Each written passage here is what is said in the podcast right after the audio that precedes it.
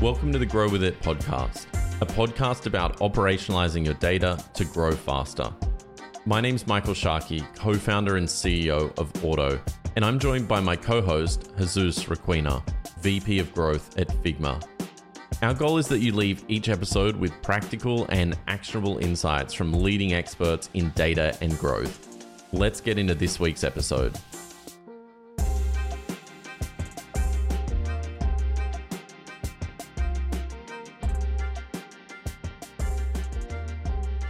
Well, Nish, having you here, I miss you. Nish and I uh, work work at Unity for a while, Mike, and, and he was one of my key partners in thinking how we scale the sales team. So it's been a while, Nish. What have you, you been up yeah. to? I, I want to say I miss working with you too. I, one of the things that I loved working with Jesus about was, you know, there there are a lot of rules in like bigger companies, but he was kind of like, let's let's check off the rules that we have to meet, and let's just like go out and do shit. And so I really uh, miss working with with people like that. But now at a startup, I feel like everybody works like that. So I, I think it's uh, been a nice change of pace. We were, we were running a startup within a larger organization. I think the company was already in the thousands of employees, right? Yeah, we were yeah. doing that stuff, yeah. I've always Breaking noticed the- that with larger companies, there's always like sort of pirates in the organization who are the ones that get all the things done and like just find ways to, to like circumvent all the rules. Exactly, and th- those are the people that bring innovation. It's so bizarre that there's then large corporations create these innovation hubs or startup hubs within the organization just to have people with no rules. It's it's pretty funny. Well, and now their org structure is trying to like re- reflect that, right? Like that's what Amazon does with their like, you know, a, a team has to be able to be fed by like two pizzas or or whatever. They're trying to like create that culture and like drive that kind of behavior, which I think is genius. So Nish, last time we talked, you I mean you kind of summed these problems up pretty well throughout your career, how you were you were going into larger organizations and you know in a growth role and they had all this data that you could um, potentially exploit. And of like this podcast really is about how people are operationalizing data and using data to grow. Um, can you talk us through your history and how you've dealt with with data throughout your career? Yeah, yeah, absolutely. So a little background on myself. My first job out of uh, out of school was doing sales. So sales, account management, not really working with a lot of data, but I quickly realized that data was where there was a lot of power. And so I went to business school. I did consulting for about three and a half to four years, really focused on using data to understand businesses and help them grow.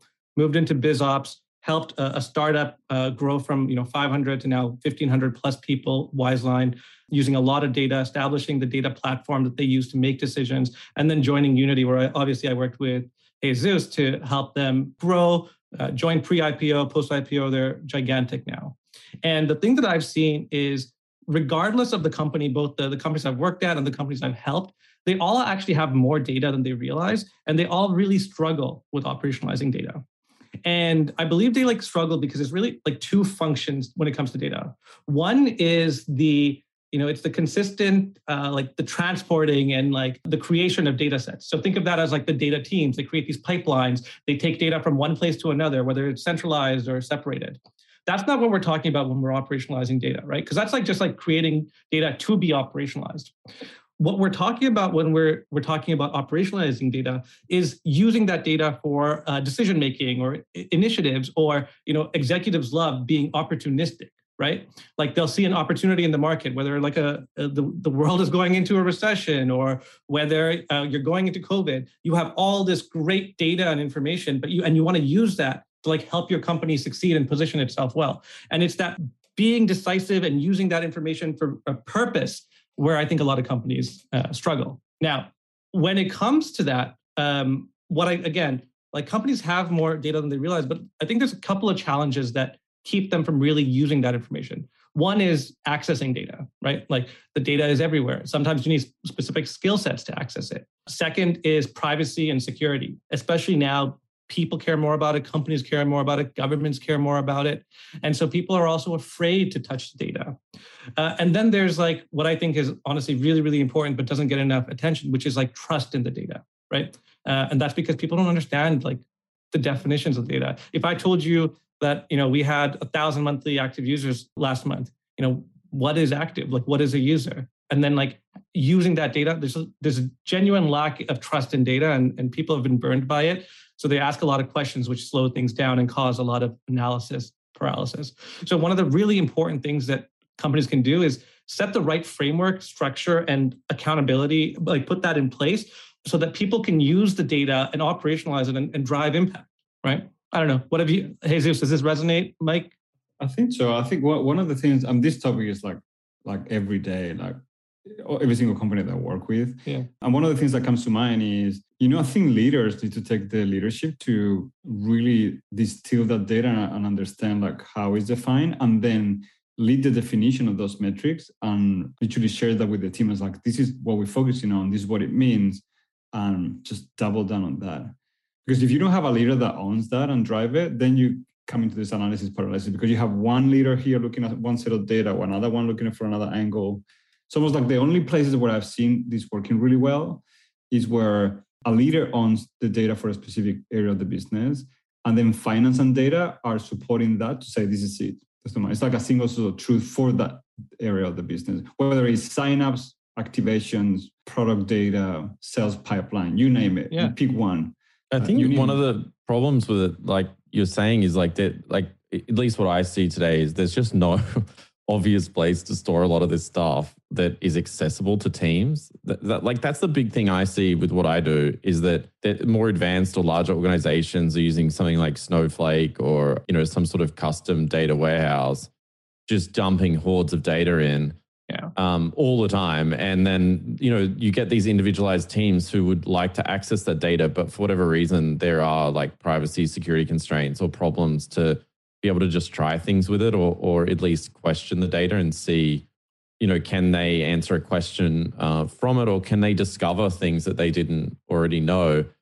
And I think that's one of the things that definitely causes the paralysis is you you kind of like there's no obvious place. And I think you said you were talking about at one of the companies you worked at, you were using Salesforce or you, you had Salesforce going and like even the sales reps, they didn't really have access to the full full picture. And like this is one of the things that these companies promote, like this full 360 view. But Yeah.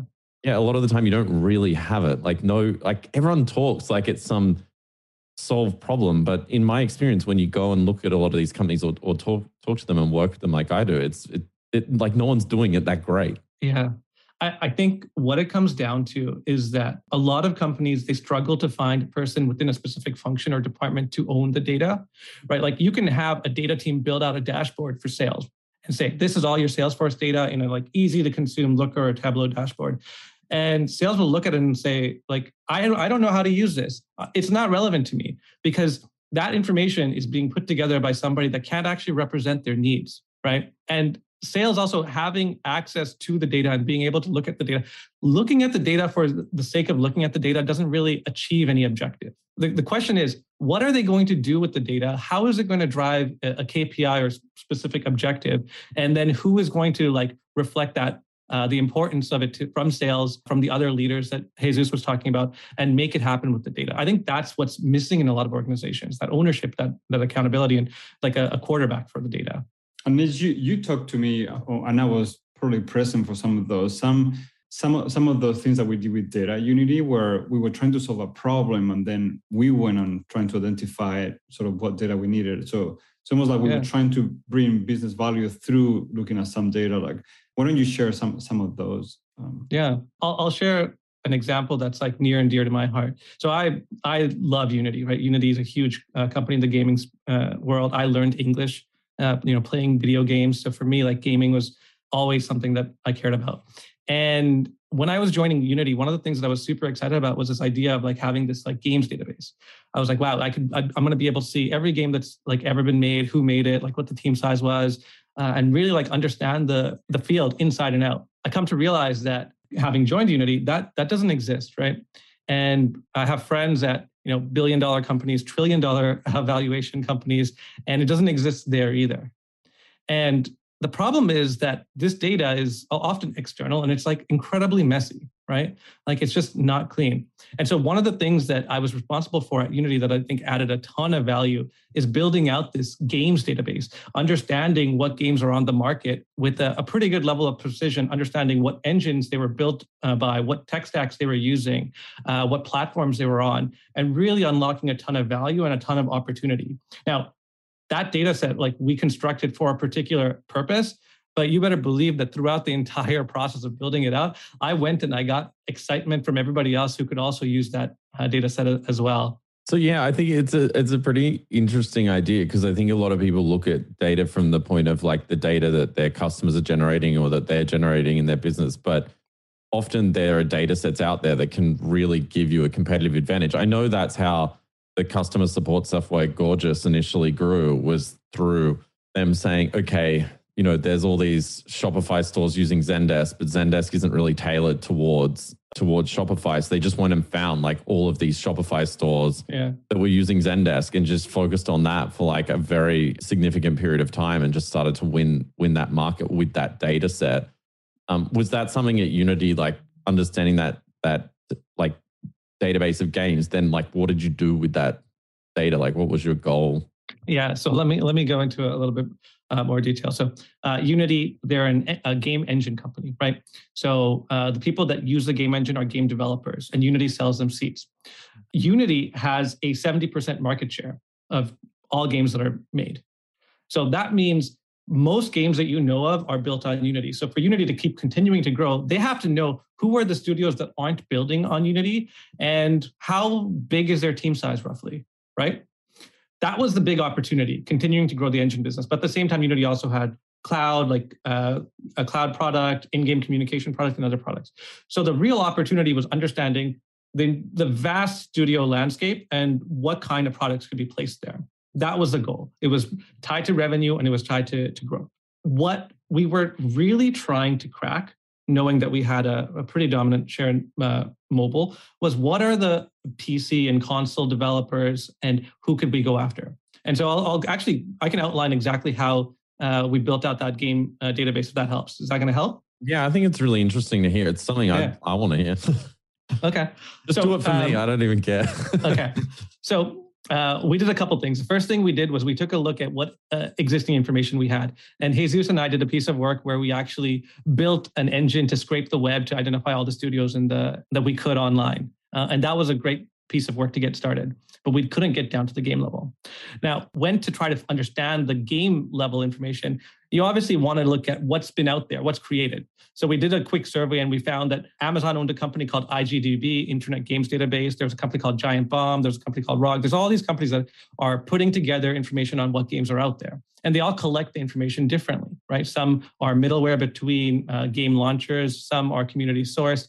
And uh, what it comes down to at first is collecting this information and, and rationalizing what is going to be the highest quality uh, set of information. Now, next to that, there are game like platforms or uh, game retailers like Steam, Epic Games, and they're selling games and they have to maintain information on what uh, the price of a game is, when it was launched, who the developer is. And because they're tied to specific development accounts, you have pretty good sense of uh, information.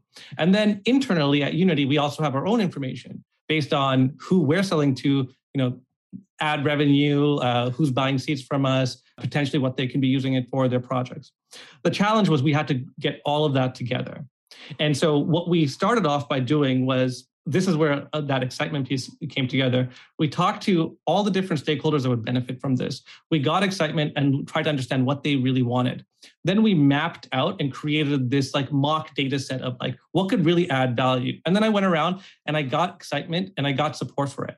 Having got support, then we could get the resources needed to be able to fill in the gaps because you know Steam isn't going to share all their their data. Uh, these other data vendors don't have perfectly clean information. But if we can get the Steam set of information, which is PC games, use the games database set of information to uh, marry it with other platforms that the games are on, and then use the App Store set of information to fill in the mobile information, you're starting to look at a pretty complete set of uh, games information. And because Steam has actual package level information, you can actually start seeing what engine they're on, what like cloud provider they're on. And by marrying it with internal data, you actually get a pretty like 90 95% realistic like view of like the game's landscape. And even imagine too like understanding just market share just in general like instead of estimating it you're like this is our market share. Yeah. Well it's, like, it's so funny like so many companies talk about this TAM and they're like made up numbers. Oh my god. Um, and then and then you have like product this just clearly done about, this in a deck yes, and then you have product marketing talking to you about the obtainable market, and it's like, who are these people?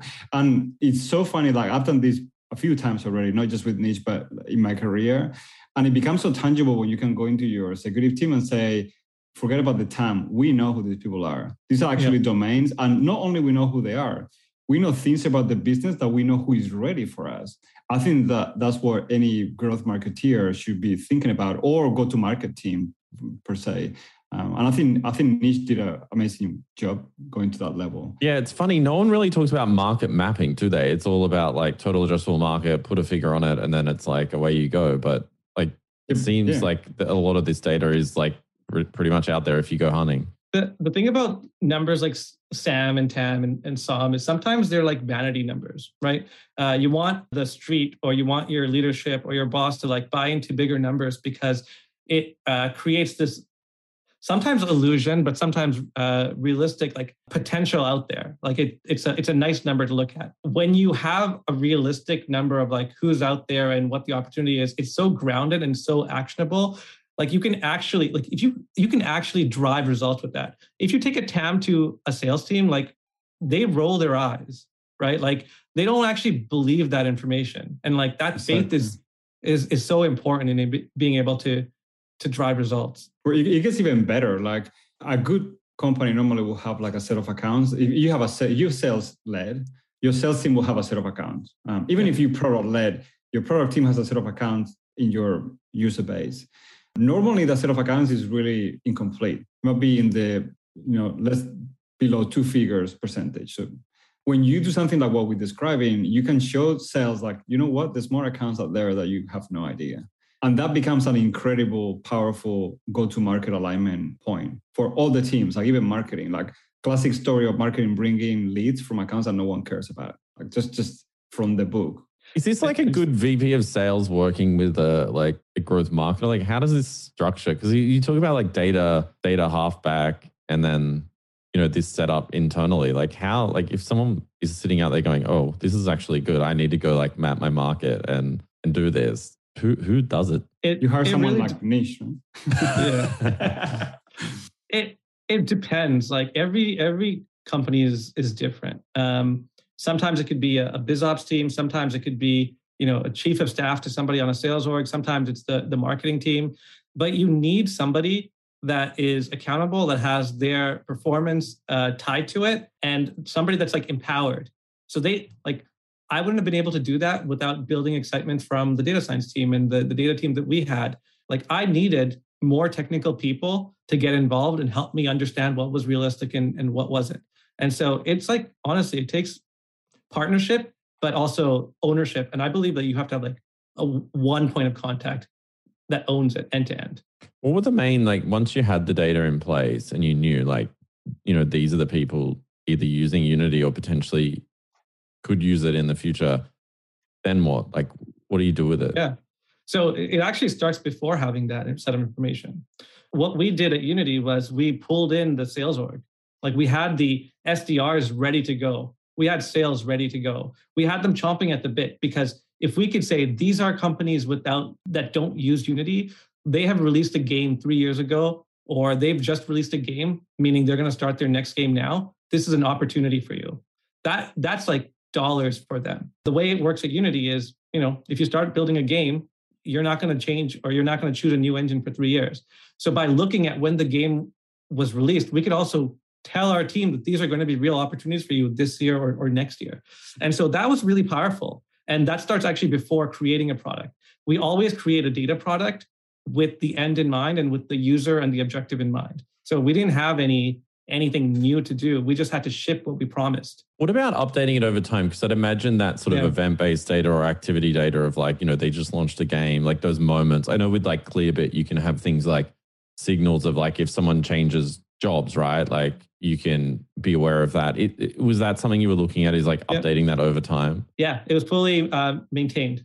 So there was a piece of it that scraped it and kept updating it. Um, we had a data provider; their data kept being updated. We had internal data that was synced to it. We were using uh, Apptopia and Sensor uh, Tower data for the mobile mobile store data. It was all interconnected and continuously updated over time. So if a game came out yesterday, you'd be able to see it today. And then in terms of like, okay, you now know someone's ready to like create the next game, you want to introduce Unity. Like, what does that communication look like? Like, how do you get in front of those people? How do you like talk to them?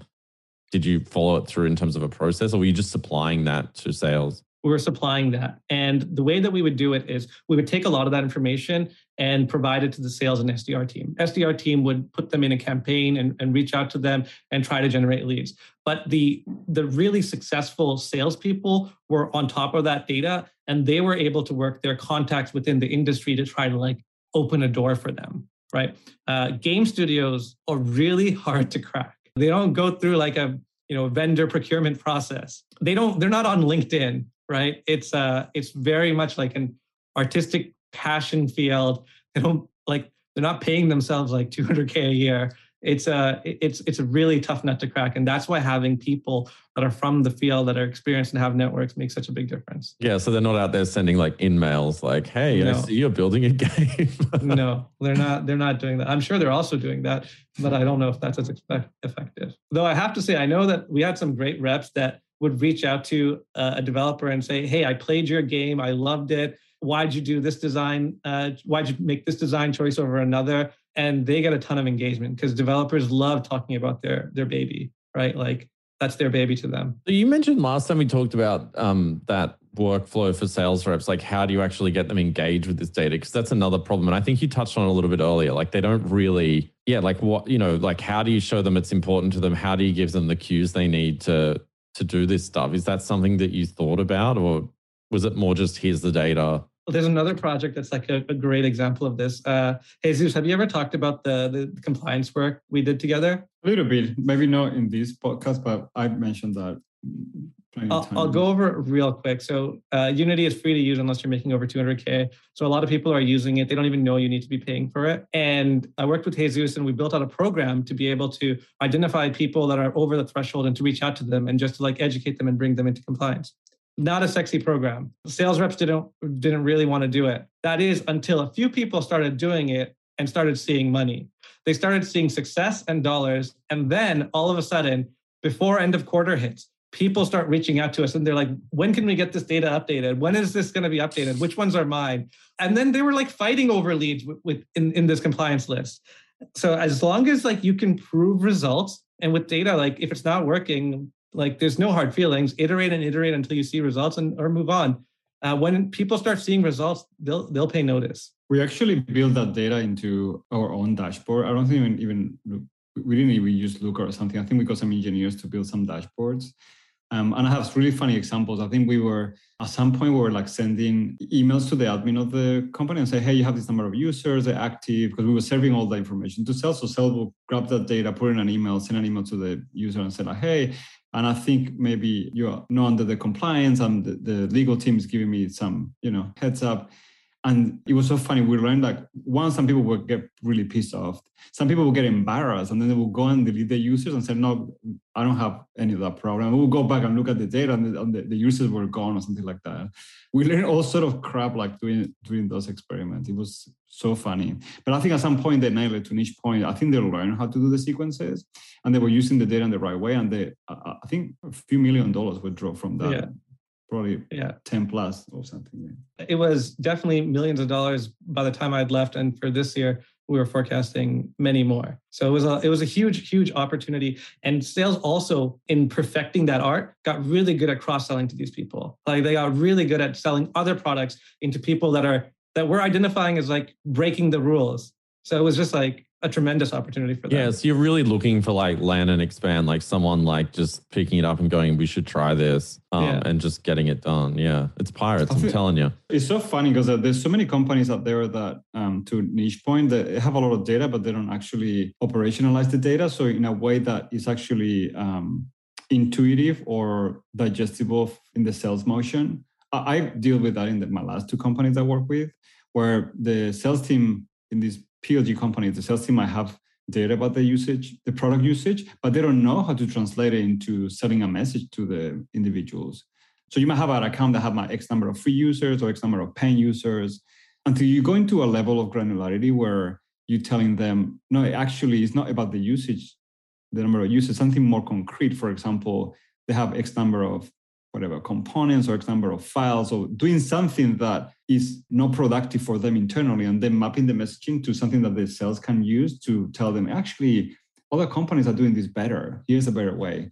We in my last two companies, uh, we spent quite a bit of time trying to nail that um, messaging framework for sales. So, so the point is, it's not only about serving data to sales; it's about telling them what messaging comes from that data. Mm-hmm. So the, the, the example of the compliance from Unity was a lot of that, a lot of trial and error until we figure it out.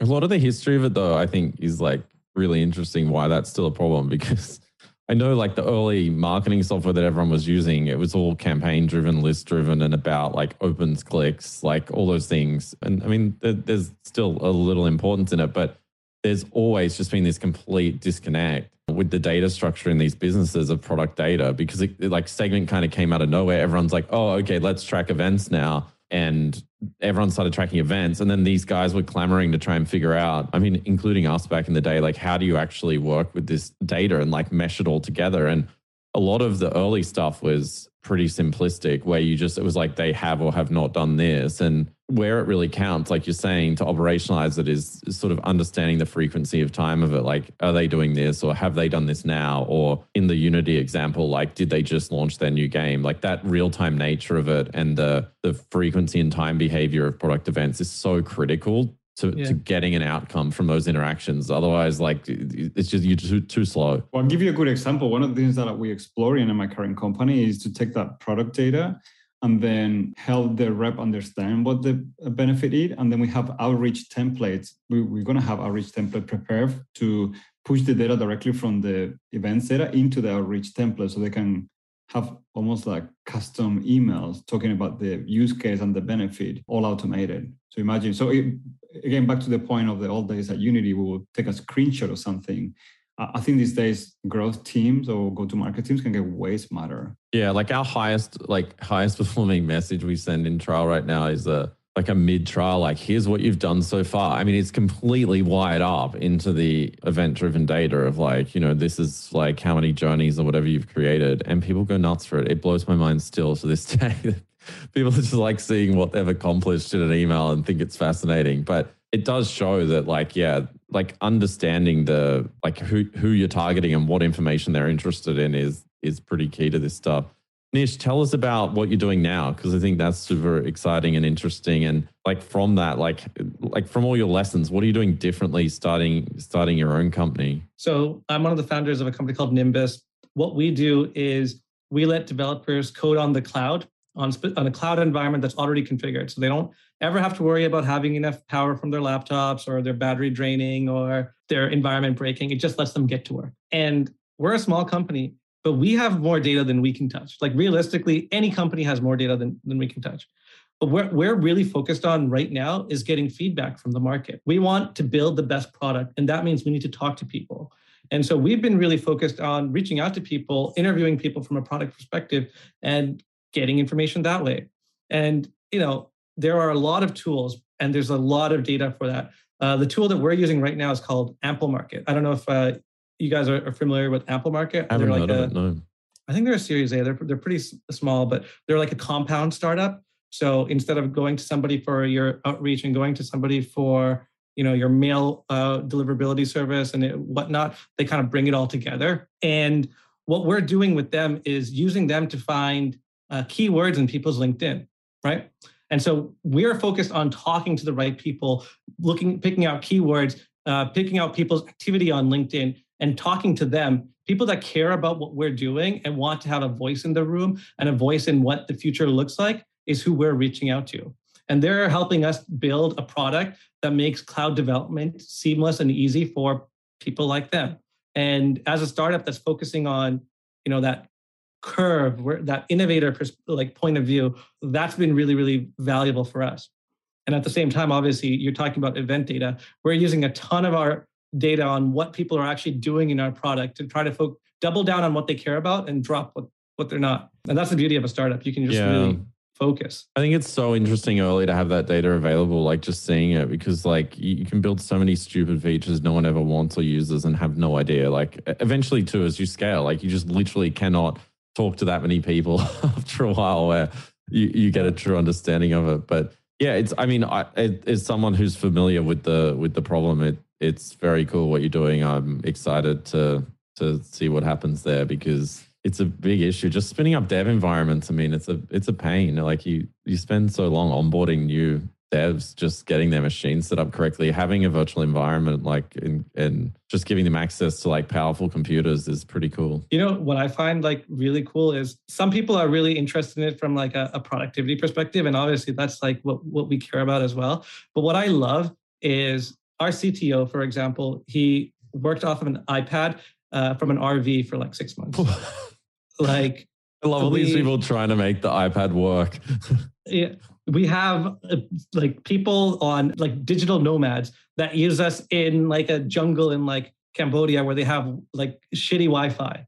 The fact that like people, oh, we have this one guy in, uh, uh he's using it from uh, Bangladesh, and what he loves about it is that he doesn't have to use one machine anymore. Now he uses like three or four machines: his gaming PC, his MacBook Air, his uh, work computer. Like people are finding so many different ways to work and the fact that they're able to improve their quality of life is what i like i'm a, a I'm a lazy person. I try to make everything as convenient as possible. And when I hear that this makes people's lives better and like just so much more convenient, that really excites me because that's the kind of like value that I want to have in my life. Yeah, I think the idea of just being able to pick up any device or like, you know, I like I have another computer behind me I use as a stand-up desk because I've been sitting way too much. And just, you know, apps like I mean Figma have made it really possible. Yeah. Whereas before I was using Adobe XD, which was like, you know, obviously local. I mean, it's it syncs to the cloud, but it's still a pain in the ass. Like obviously browser-based things are better or, or, or things that you can access like that. So it, it is beautiful to be able to just like switch device and just continue where you left off. Or yeah, it, it's got to be the future right? Like I feel like gaming's going that way as well.